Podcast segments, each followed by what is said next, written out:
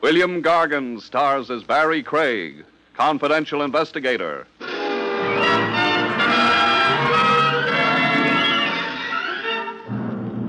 When the high cost of living gets your nanny, folks, walk that last mile with a guy whose only gripe is the high cost of dying.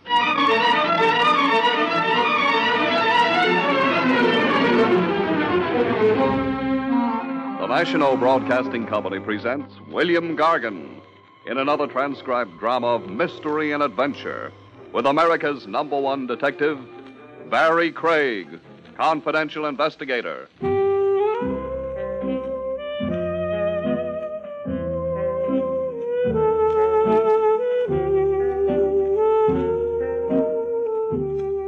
Barry Craig speaking.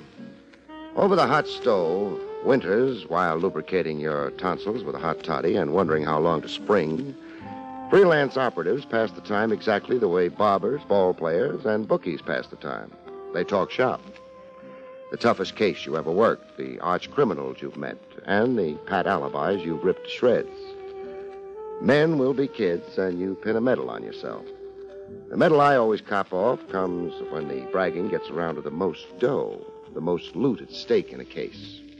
My topper is a modest $40 million. I got the case in the back row of a 40 cent movie house over on 3rd Avenue. A Miss Briggs came looking for me, with an usher behind her throwing a spotlight on me with his flash. Mr. Craig. A tall lady in stiff corsets who looked like somebody's loyal girl Friday paging me. Mr. Craig. Sit down and enjoy a movie, Miss. Uh, Uh, uh, Briggs. Miss Briggs. I can't stay, thank you. You are Mr. Craig. uh, Red top, handsome though rugged, the outdoor look. Am I describing myself or flattering myself? You're describing yourself, yes. Then I'm Barry Craig, and that's for sure. Have some popcorn. I must talk to you, but please not here. In the lounge. Gregory Peck will be awfully mad if I walk out on him. Please, Mr. Craig, people are staring. How did you corner me like this? Jake, your elevator man, he said you were always here in the back row taking your afternoon nap when you weren't busy. Jake, huh? Snake in my bosom. Remind me not to confide in him so much.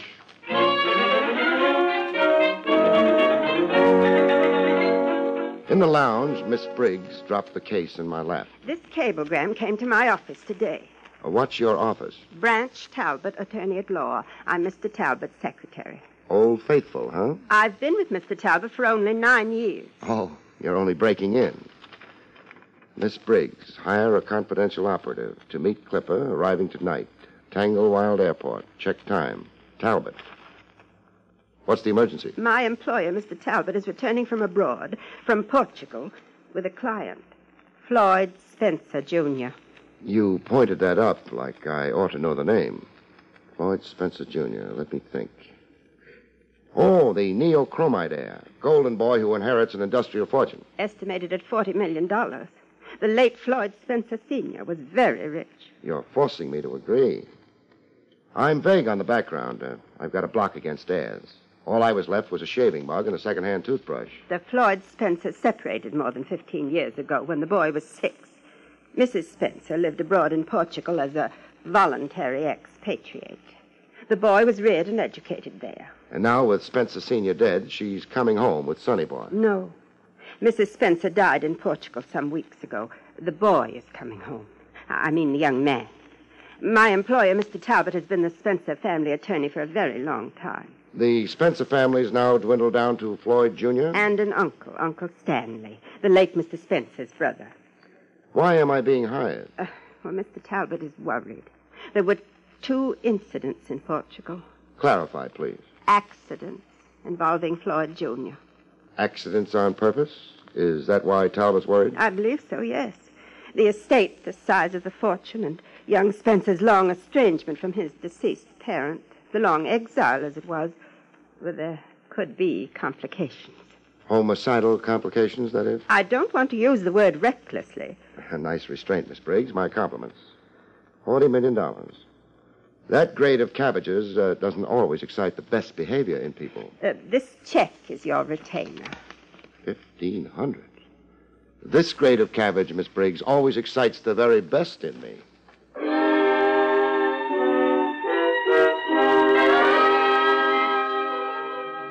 fog lay over the Tanglewild airport like blotches of green and gray paint hanging midair. I waited on the edge of the landing field, close as I could get without risking sudden decapitation. And then, when the Sky Giant sat down to unload, I changed stations and got close to the passenger walk, looking to identify Talbot from a picture Miss Briggs had equipped me with. Talbot simplified everything by identifying me. Uh, Mr. Craig? On the job with a bright and shining face. I can barely see it in this miserable fog. Where's Spencer Jr.? He's right behind me. Uh, Floyd, meet Barry Craig. How do you do? This is Paul Shandor, Mr. Craig. Paul Shandor? Where does he fit into the party? Uh, don't be an obvious detective, Craig, please. Stick your hand out, Talbot. What for? 1500 your retainer. You're getting it back. But I don't want it back. If I'm responsible for the safety of Junior here, I want to know who's who in the party and why. Well, Paul Shandor is my traveling companion and friend, Mr. Craig. that answers my question. Now, introduce me all over. Uh, Paul Shandor, Mr. Craig. I'm happy to meet you, Mr. Craig. No offense intended, Paul. I was just being thorough. Oh, I understand, of course. You are Floyd's protector. And I worry about it. Golden Boy here stacks as high as the national debt. We'll wait right here until everybody's off the field and gone. After that, we'll leave through a route I've mapped out. Uh, Craig, are these precautions admirable as they are? It's why you hired me, Talbot. So let's not be impatient, huh?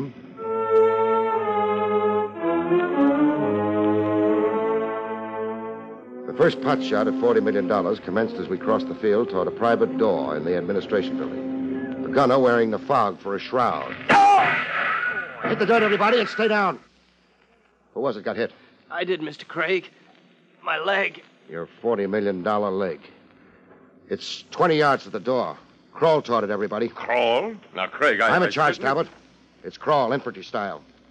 There's a killer out there making the fog work wonders for him. Stand up and you're a goner.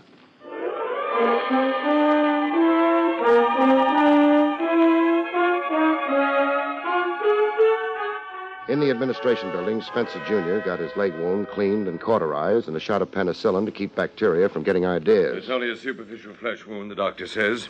Thank the fog for that. And the fog saved Floyd's life, yes, but it also enabled the assassin's escape. If he's escaped. If he.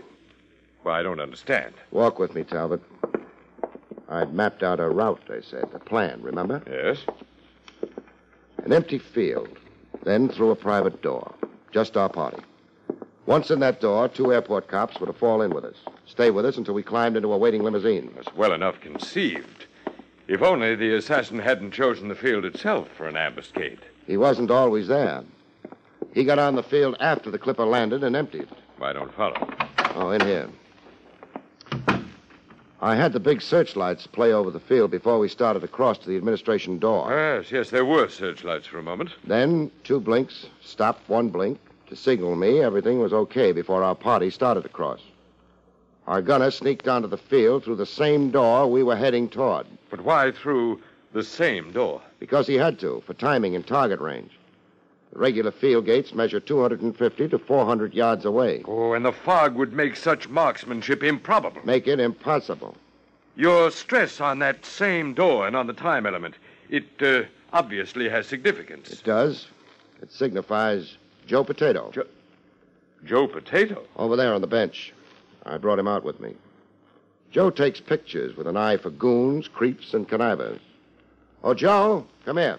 Hey, Craig, I don't want to be waiting around long. It's drafty in here. No good for my rheumatism. Meet a friend, Joe. Mr. Talbot, Joe Potato. I've been telling you and telling you nix on the nickname, Craig. It ain't doing me no good socially. Oh? What other name have you got? Well, I like Joe the photographer. It's got advertising in it. Oh, clever. Clever. So let me sell you the picture already in blow, huh? You got it developed? I told you the box I work is automatic. It's got its own developer built in the back. Now here's the picture. Now give me what you promised me. Here you are. 20. Oh, I'm rooked in this deal. Freezing out here for hours for a lousy 20 I'll be spending on radio diathermy. Uh, this uh, picture, Craig, may I see it? Sure. You uh, believe this fellow to be the assassin? Tell Talbot, Joe. Only one guy went out that private door, and that picture's him.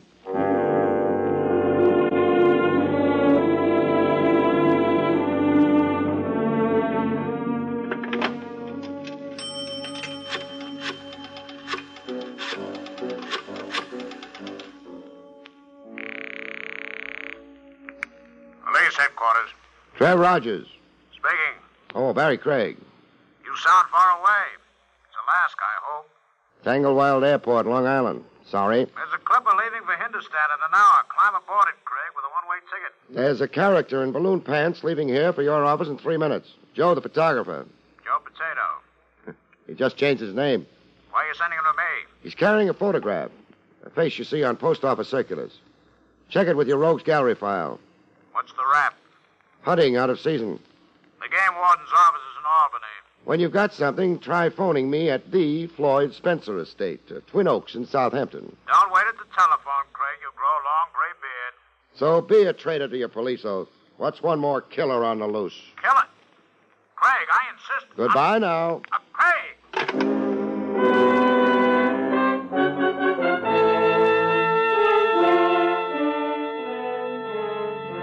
When Spencer Jr. dropped the anguished look from his royal kisser, I questioned him privately in my jalopy driving to the Spencer place, with Talbot and Shandor gone on ahead. I wanted information, and I also wanted the bang of being all alone with 40 million bucks. I'm not sure I understand your questions, Mr. Craig. Excuse my peasant English. You're a target for murder, Sonny. Yes, I, I apparently am. There were two other attempts on you abroad. I want to know about them. Well, a fall from a horse during a polo match. The stirrup had suddenly torn free. There were evidences of a knife. The straps had been tampered with. Uh, attempt number two? After dinner one night, I became violently ill. A ptomaine attack. I was rushed to a hospital. Your food had been poisoned? I suppose it was, yes. Whom do you suspect? Nobody. If I have enemies, I don't know them. Who profits by your death? Who profits? Uh, the estate. Who gets it? Oh, well, uh, my Uncle Stanley, I suppose. He's the closest relative I have. Is there any other information you think I should have? I, I don't want to attach importance to something possibly imaginative or a pure coincidence. Let me interpret it. You tell it. Well, for weeks in Lisbon, in Cairo, and later again in Lisbon, I had the feeling I was being followed and watched. I'd turn unexpectedly and see a person somewhere in the background. Always the same person. Describe this person. A bland face, like an Oriental's is bland. A man of dainty size, simply clothed and uh, wearing a fez. A fez. Yes, a bright red fez. Where did you see him last? I dislike saying this positively. Then say it negatively, only say it. I'm not sure, but that he wasn't on the clipper coming across. There was such a person, a face reminiscent of the man I've described, only, Only well, he wasn't wearing the fez. missing those ditches is like hedge hopping. You see what I see up ahead? A barrier across the road. A pole between two wooden horses, and not a lantern or flare to mark it. Uh, there's a sign tacked on it. Can you make out what it says? Um, detour, road repairs ahead. The arrow points left. Would a detour left? Yeah.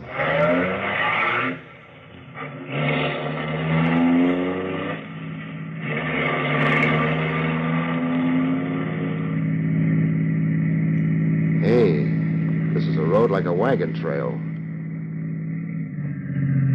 Hey, how high does this climb? And when do we connect back with the main road? Well, the visibility is worse. I suggest your bright lights. They're on, for all the good they are. Hey, we're risking our necks. Mr. Craig, a dead end. Dead end? It's off the mountain, you mean? Cross your fingers, I've got a crash.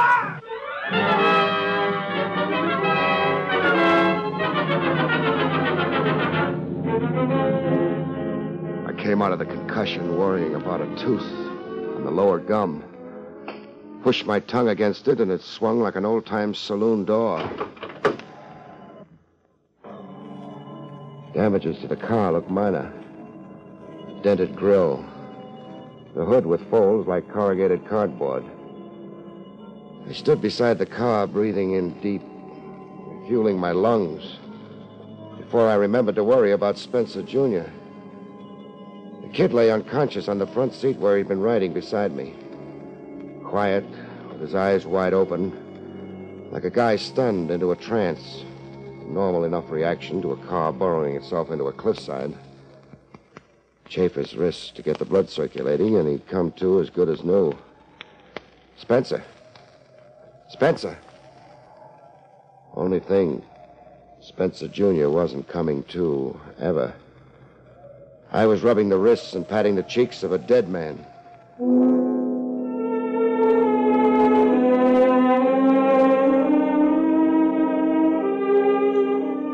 determined the cause of death by tracing a trickle running down his cheek. Trickle of blood that bounced off his collar and soaked into his clothes. A head injury over the ear. But it hadn't come from the crash. The real cause of death had a touch of voodoo. Floyd Spencer, Jr. had been shot in the head.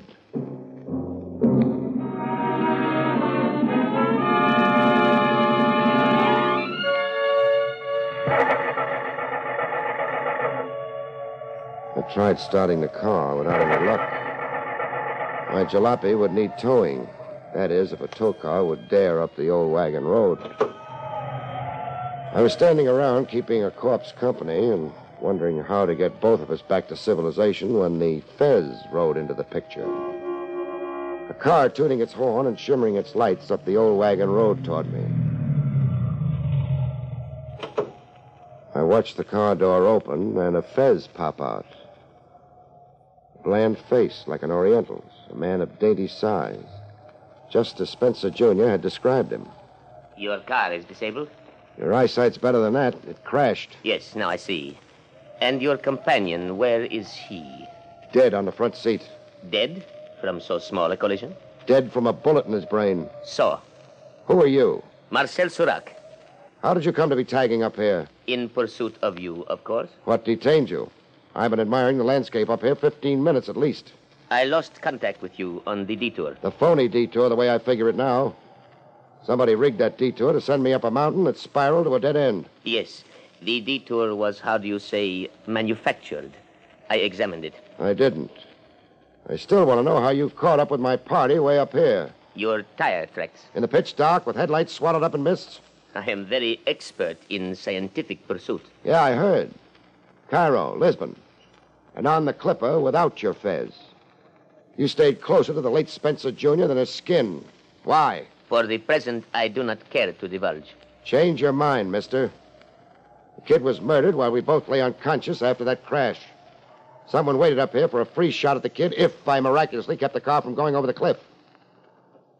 He was in my care and I flopped. I fell for the detour gag. Now talk or I'll tear you apart. It is so very foolish. Force will not succeed. It won't, huh? Let's see if you're right. You are so very foolish. Oh! Force will not succeed, I am pleased to remind you. That fancy flip that sent me sailing. What's the trick? Jiu-Jitsu. I am the finest exponent of Jiu-Jitsu in the world. Well, Oh, let's have another go at it. No, this time I will shoot you. A gun, huh?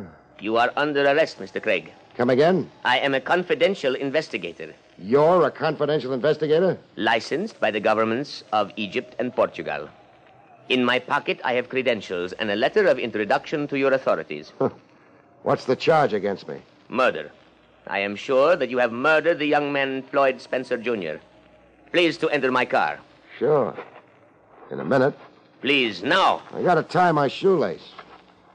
Okay. Oh! Tied it. I'm the foremost pitcher of rocks in all of the boroughs in greater New York, except Brooklyn.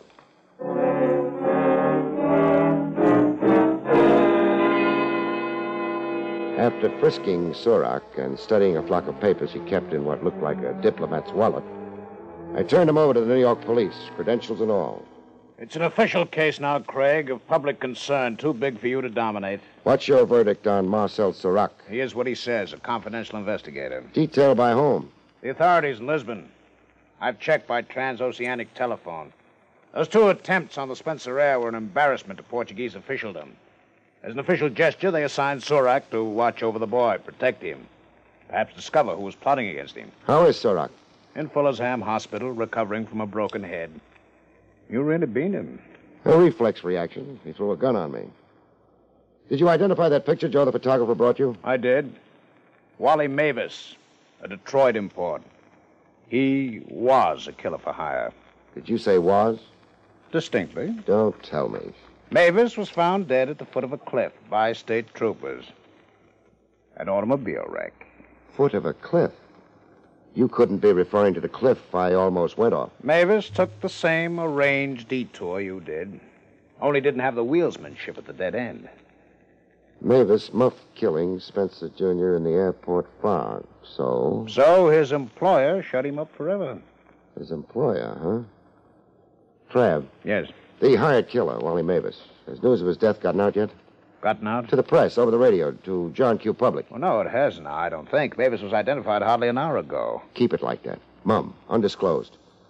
Wally Mavis wasn't shut up. He's in the police hospital. He survived the wreck. I see your scheme. I'm so glad you do. Just don't gum it up, huh?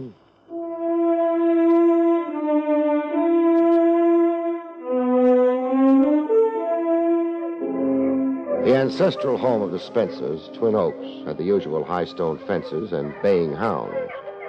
Inside, at long last, I got to meet Uncle Stanley.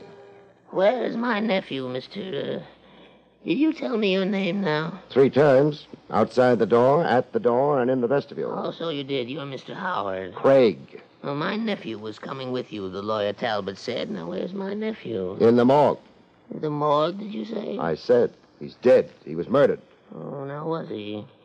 Is that all the reaction? Huh? Oh, wh- wh- what did you say now? I said, where's the reaction? You lost a favorite nephew. Favorite? Oh, the boy was no favorite of mine. I noticed. Fifteen years in that foreign land and coming home now to steal what belongs to me. Uh, where, where do you say he is now, did you say, huh? Taking in a movie. Where's Talbot and Paul Shandor? Uh, sitting in the library. The boy's no favorite of mine. Fifteen years in that foreign land, and now he comes home. To...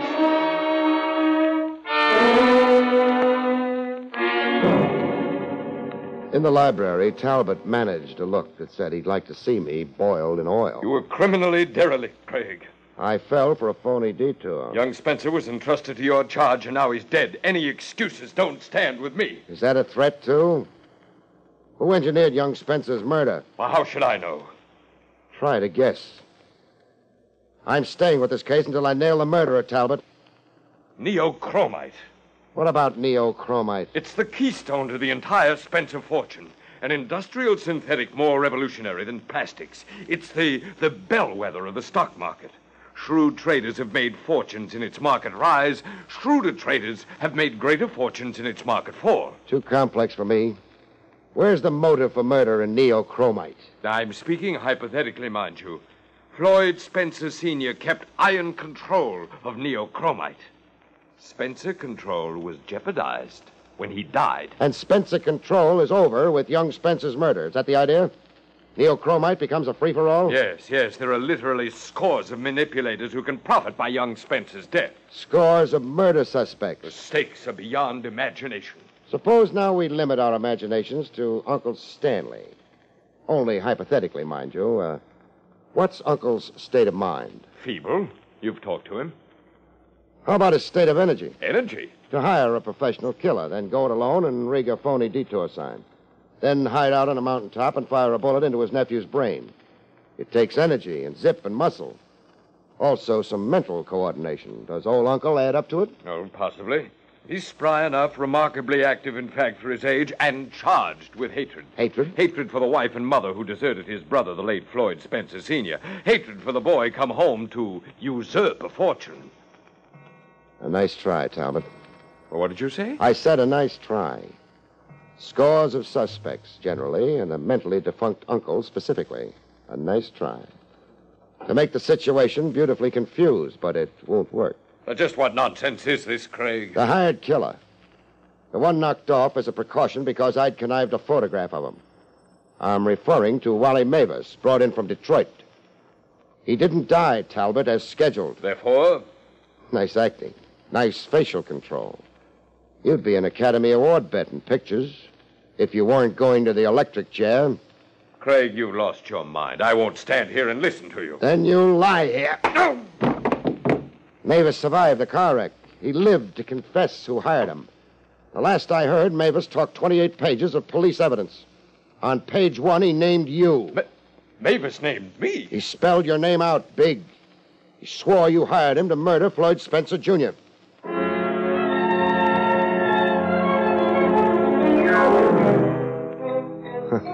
An old psychological police trick with a beard like Rip Van Winkle's. But how it worked. Talbot was too much of an amateur in murder to smell out the trick or hold off from singing out his guilt in a voice that started out baritone and ended falsetto. Trev Rogers motored himself over to Twin Oaks for some postmortems. So Talbot had looted the Spencer estate and was an- afraid of an accounting. Check and accounting, forced by young Spencer, and Talbot would go to jail. Talbot wanted time, lots of time.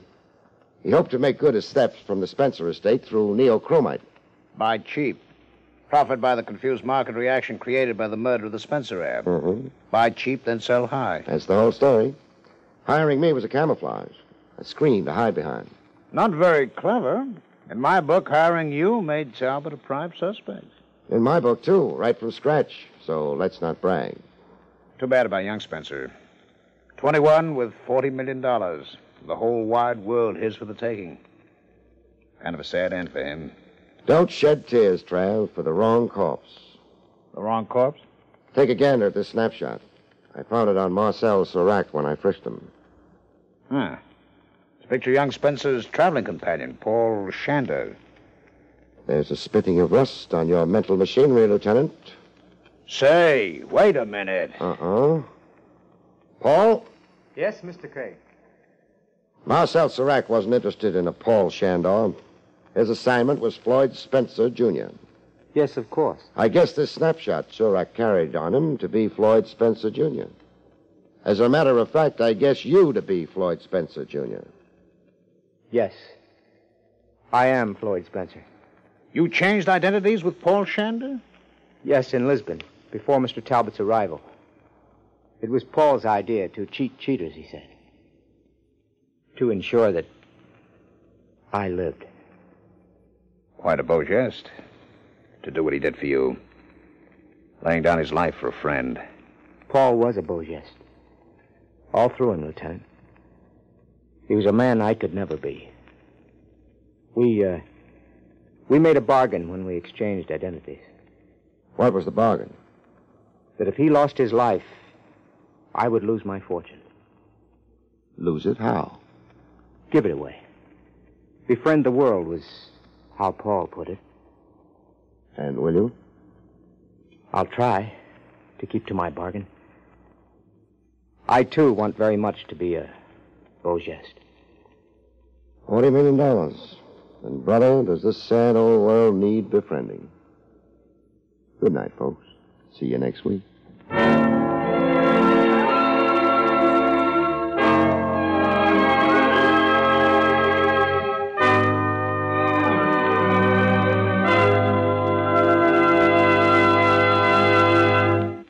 You've been listening to William Gargan in another exciting transcribed mystery drama from the adventures of Barry Craig, confidential investigator. Tonight's story, Motive for Murder, was written by John Robert. Next week, it's the strange story titled Murder in Mink, about which Barry Craig has this to say. Next week, I meet a girl who has lost a mink coat, a man who has lost his head, and a corpse which has lost its life. See you next week, folks.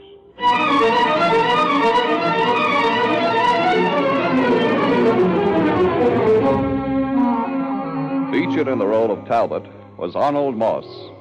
Barry Craig, starring William Gargan, was under the direction of Hyman Brown. This is Don Pardo speaking.